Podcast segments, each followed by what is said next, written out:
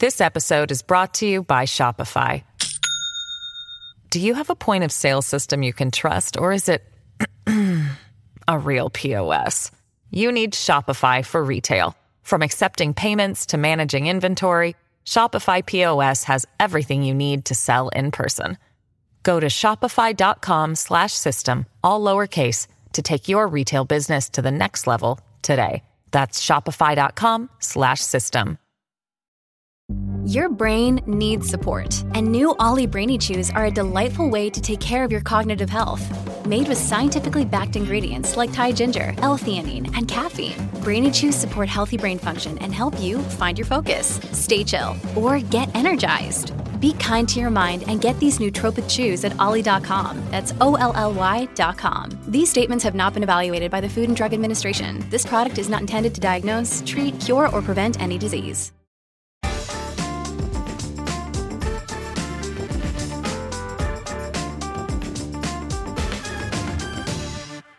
Hello and welcome to the bunker. I'm Ros Taylor. Not the Brexit I wanted. That's what the next boss, Simon Wolfson, said about the labour shortages afflicting the UK. This is what he told the BBC. I think, in respect of immigration, it's definitely not the Brexit um, that I wanted, or indeed many of people who voted Brexit, but more importantly, the vast majority of the country. And we have to remember, you know, we're all stuck in this Brexit argument. We have to remember that what post Brexit Britain looks like is not the preserve of those people who voted Brexit. It's, the, it's for all of us to decide. And when you look at the majority of people in Britain, I think they have a very pragmatic view to immigration. Yes, control it where it's damaging to, the, to society, but let people in who can contribute. Lord Wolfson there, speaking to the BBC on the 10th of November. Where are those shortages most acute? How do we decide who can contribute? And will the coming recession change things again? And this week, it emerged that net migration rose to half a million last year. What do we know about the jobs these people are getting? With me to help answer these questions is Madeleine Sumption, who's an expert on labour migration. She's the director of the Migration Observatory in Oxford and a member of the Migration Advisory Committee, which advises the government on the subject. Welcome to the bunker, Madeleine. Thank you for having me. So there are about 1.3 million job vacancies in the UK at the moment, and it may be dropping a bit in the last month or two, but it's still extremely high. At the beginning of the pandemic, just for comparison, there were only around 329,000. What's driving these shortages? I think this is quite an unusual period, and there are a few different things going on. So part of it is just the, the, the quirks of the post-pandemic labour market. You had this period when a lot of people were laid off, and then as the economy recovered, a lot of people were rehired. But there's also been an increase in inactivity, particularly among some older workers who have left the labour market entirely. So that's created, you know, pressure on employers trying to hire. At the same time, and this, you know, depends a lot on which industries you're looking at. There are some of the industries where we're seeing shortages have longer term problems creating sufficiently attractive jobs to get workers to do them. And so some of the areas where there have been high profile stories, like, for example, HGV drivers or baggage handlers, care workers in particular, these are all jobs where people have felt that, you know, the pay or the conditions just haven't been enough to attract them in. And then finally, on top of all that, of course, we've had a change in the immigration system. So the end of free movement at the beginning of last year meant that we didn't have as many EU workers coming in under free movement rules to fill some of those jobs. And I think in the past, the availability of, of workers from EU countries had in some ways papered over some of the, the underlying problems that employers would otherwise have faced attracting people into into low wage work in, in the UK. And so the end of free movement sort of exacerbated some of those challenges. And in fact, at the Migration Observatory, you found recently that there were fewer EU citizens in the UK than were expected when the census was taken last year, suggesting that quite a lot had left. Is that right? Yes. We don't know exactly when people left. There had been some speculation. We saw newspaper headlines along the lines of, you know, there are actually six million EU citizens in the UK. And I think those were always likely to be too high. That was based on the number of people who had registered for the EU settlement scheme, which EU citizens needed to do if they wanted to stay here after Brexit. In practice, a lot of the people who registered for the scheme, we now think, based on the census results, were only here temporarily. Some, in some cases, maybe these were people who only stayed for a few weeks because there wasn't any limit, there wasn't any rule about how long you had to have been here to apply for that scheme. Sort of stepping back from all that, the, the basic picture is that EU migration appears to be pretty low at the moment. And, you know, the Office of National Statistics is estimating that there's actually slight, slightly negative net migration of EU citizens, so slightly more people leaving than arriving, which makes sense given that we have a, now a much more restrictive immigration system for EU citizens than we had in the past. You mentioned baggage handlers and lorry drivers. Where are the other areas where shortages are really acute? One of the interesting things about the current situation is that actually a lot of the labour shortages seem to be generalised across the labour market. So it's not just that there is, you know, a few specific areas where there are problems. Employers are facing shortages in, in a lot of industries. You know, there are a lot of vacancies in in retail and hospitality at, at the moment. We're also seeing vacancies in the NHS, particularly in London. You know, significant difficulties that NHS employers have had recruiting nurses and in particular. There are shortages in the in the care sector, you know, certain occupations in construction as well. We've seen reports of, of employers struggling to recruit there. So I think it's sort of generalized really across the, the labour market. But is this right across the country as well? It's quite difficult to get a really fine grained picture of where the shortages are across the country. In the case of the NHS, we have good data on vacancies that have showed, you know, for, as I mentioned, for nurses, particular problems in, in London but it's actually pretty hard to get a really good regional view of exactly where the, the shortages are just because the data aren't really strong enough, unfortunately. So, because these are, as you say, the, these jobs, these shortages are all across the economy, is it hard to work out what is putting people off from the jobs? I mean, normally you'd assume that it might be low wages or it might be work that's difficult, arduous, that someone doesn't want to do in the care sector, for example. But is it possible to generalize at all about that? I think the the story that you get often depends a, a, lot on the particular occupation that you're looking at. So in some cases, it's pay, and I think social care is a good example of that. But it's a com- well, in social care, it's a, a combination of pay and conditions. That these are people often working on the minimum wage, doing a job that is much more difficult than other minimum wage jobs, for example, in in retail or hospitality. And a lot of people just feel that they're not willing to do it for the same wage that they could get down the road doing a much less stressful job. There are other cases where there, you know, there are jobs that people do want to do, but it takes quite a long time to train for them. And so if you look at some of the issues in the NHS, for example, it's a combination of often insufficient retention of the people who are, are currently there. So nurses, for example, leaving the workforce and then you know the pipeline of people being trained to enter the workforce not being sufficient and if you decide as in fact the government has done over the past few years that they want to significantly increase recruitment of a group like nurses, you can't just magic up nurses overnight because it takes you know a few years for them to, to be trained. And that's why we sometimes see immigration being proposed as a, a solution to shortages in the short run because it takes people a while to acquire particular skills. And in fact one of the things the migration advisory committee does doesn't it is draw up a list of shortage occupations where it is easier to bring people in from abroad so the NHS and care sector have been trying to recruit from outside the EU. Which countries are they looking to? Well, if you look at the people who've been coming into the NHS, the big three countries are India, the Philippines, and Nigeria. They're not necessarily going out and actively recruiting um, in all of those places. In fact, Nigeria is on a red list of countries that where there shouldn't be active international recruitment of, of health professionals because of the shortages they have in their own health workforce.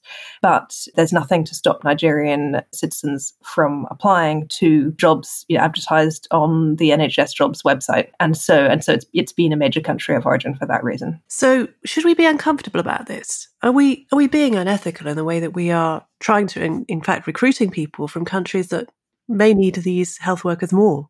I think it's the, the ethics of international recruitment, particularly of health workers, is is really difficult in the sense that you can say so the current policy position effectively is to say you know we're not going to you know, ban the NHS from employing people from Nigeria, but they shouldn't go and, and recruit there actively. Now, in an age where it's very easy for people to find information on the internet, that's actually not much of a barrier for Nigerians, say, from being recruited.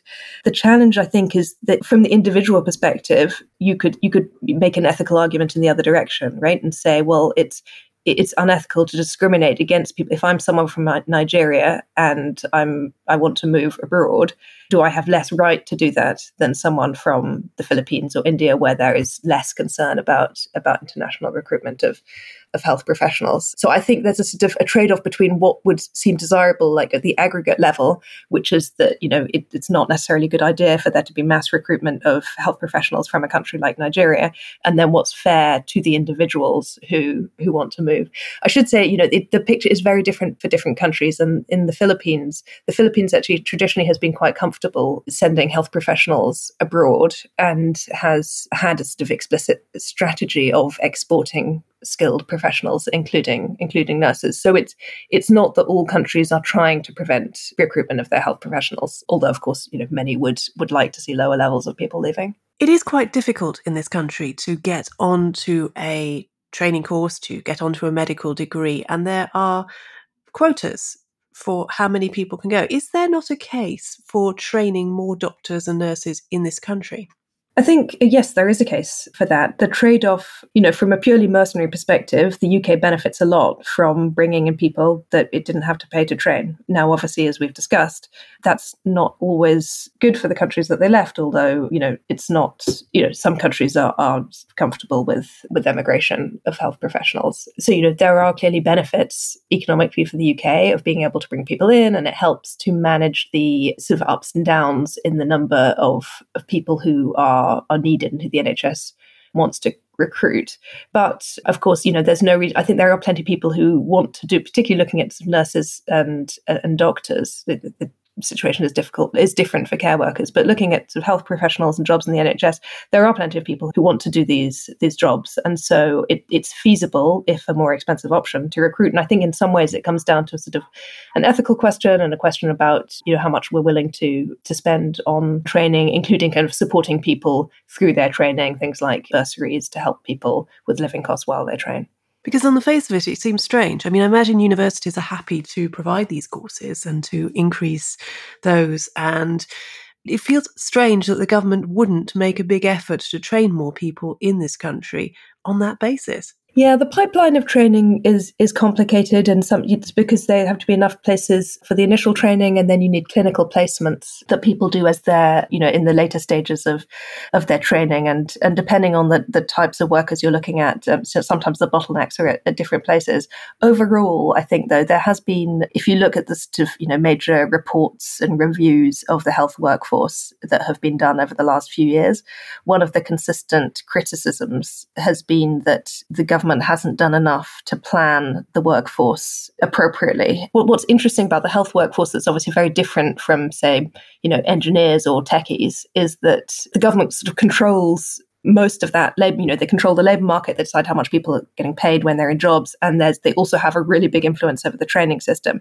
So it's one area where actually you probably could have some quite coherent workforce planning to kind of, you know, uh, figure out exactly how you're going to produce the number of, of people that, that you want. And I know that that has been a, a significant criticism of the, the policy system that, that that planning hasn't always been in place.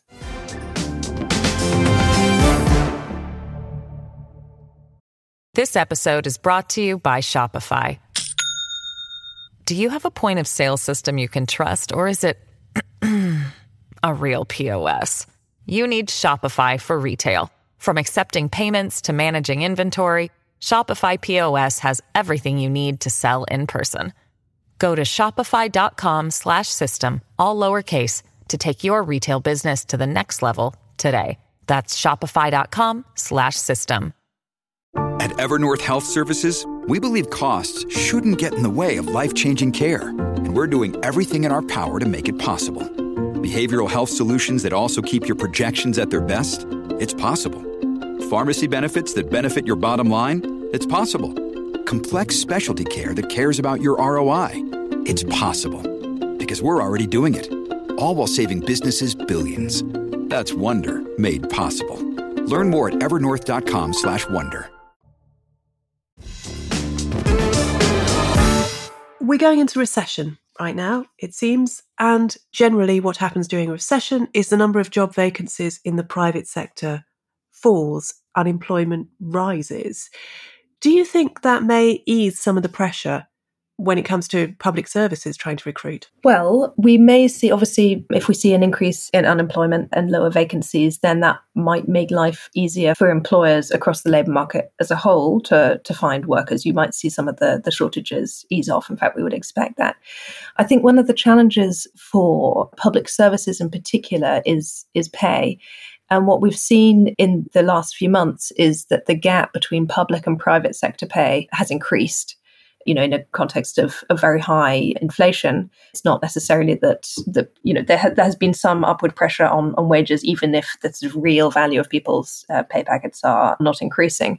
So I, I think that does create a challenge for public services in particular. If you take something like social care, where people are often working on the minimum wage or just very slightly above it.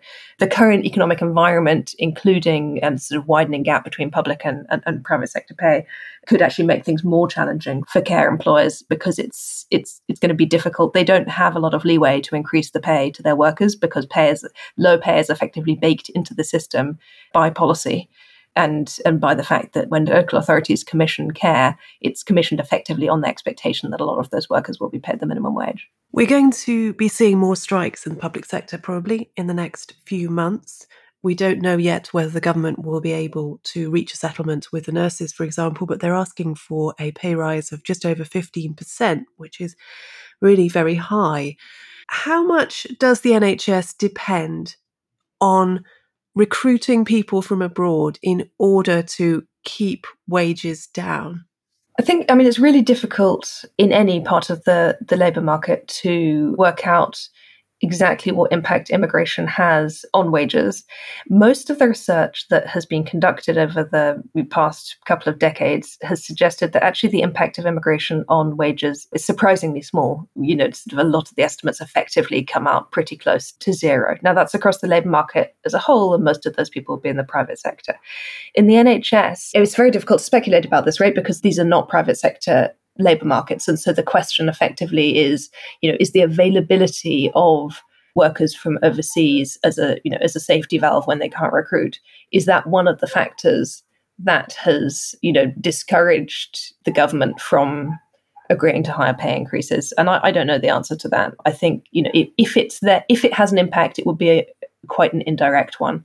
And it sort of comes down to you know the incentives of the the people making those decisions so, is there an argument for having a more liberal immigration policy and allowing more people to come and work in this country? So, there, there are a couple of different options that the government has. They could simply just wait it out and say, you know, the current system prioritizes skilled people. That's how we want it. And in the long run, or even in the medium term, over maybe two or three years, actually some of these shortages will will resolve themselves. Employers will adjust to the new system. Some sectors might grow a little bit more slowly than they otherwise would have done, and we're not going to have this number of vacancies forever.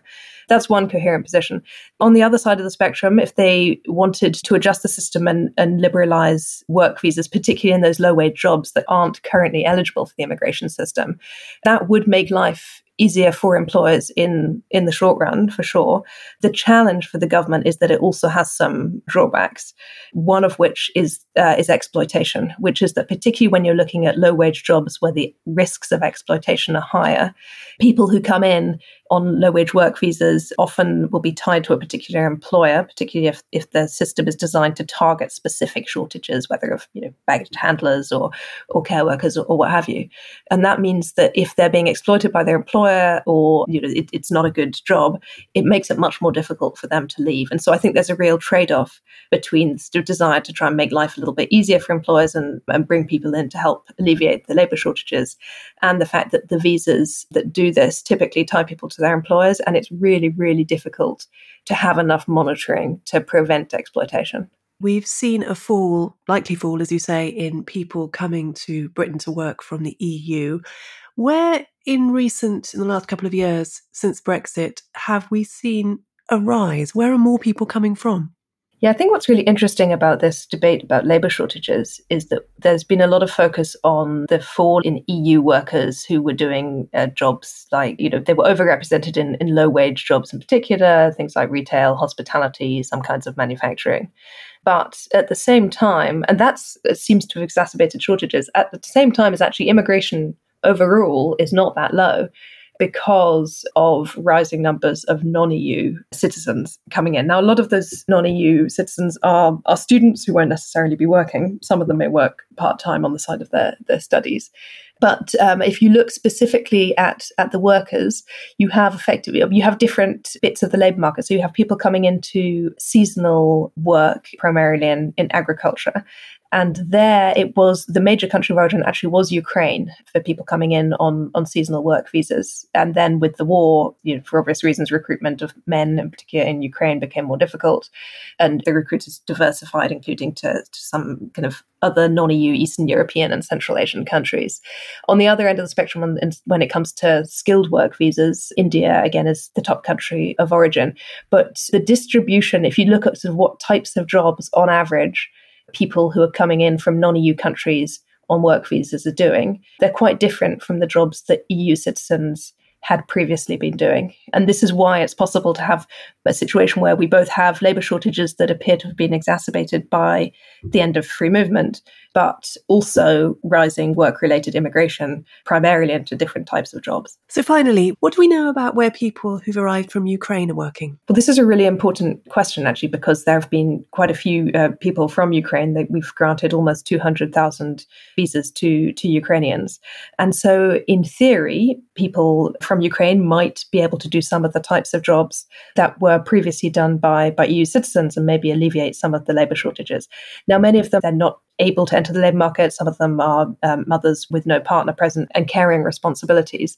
But from the, the data that was collected over the summer suggested that just under half of adults were in work and that hospitality was one of the most common sectors for them to be working in, which does suggest that there's at least some limited scope for for Ukrainian workers to replace some of the workforce that might previously have come from European countries. Madeleine, that was fascinating. Thanks so much for joining us. You're welcome. When a recession is coming, you have to make difficult choices about what you can afford. If you feel you can support the bunker to keep making podcasts, we'd be delighted. Supporter tiers start at £3 a month. I'm Ros Taylor. Thanks for listening.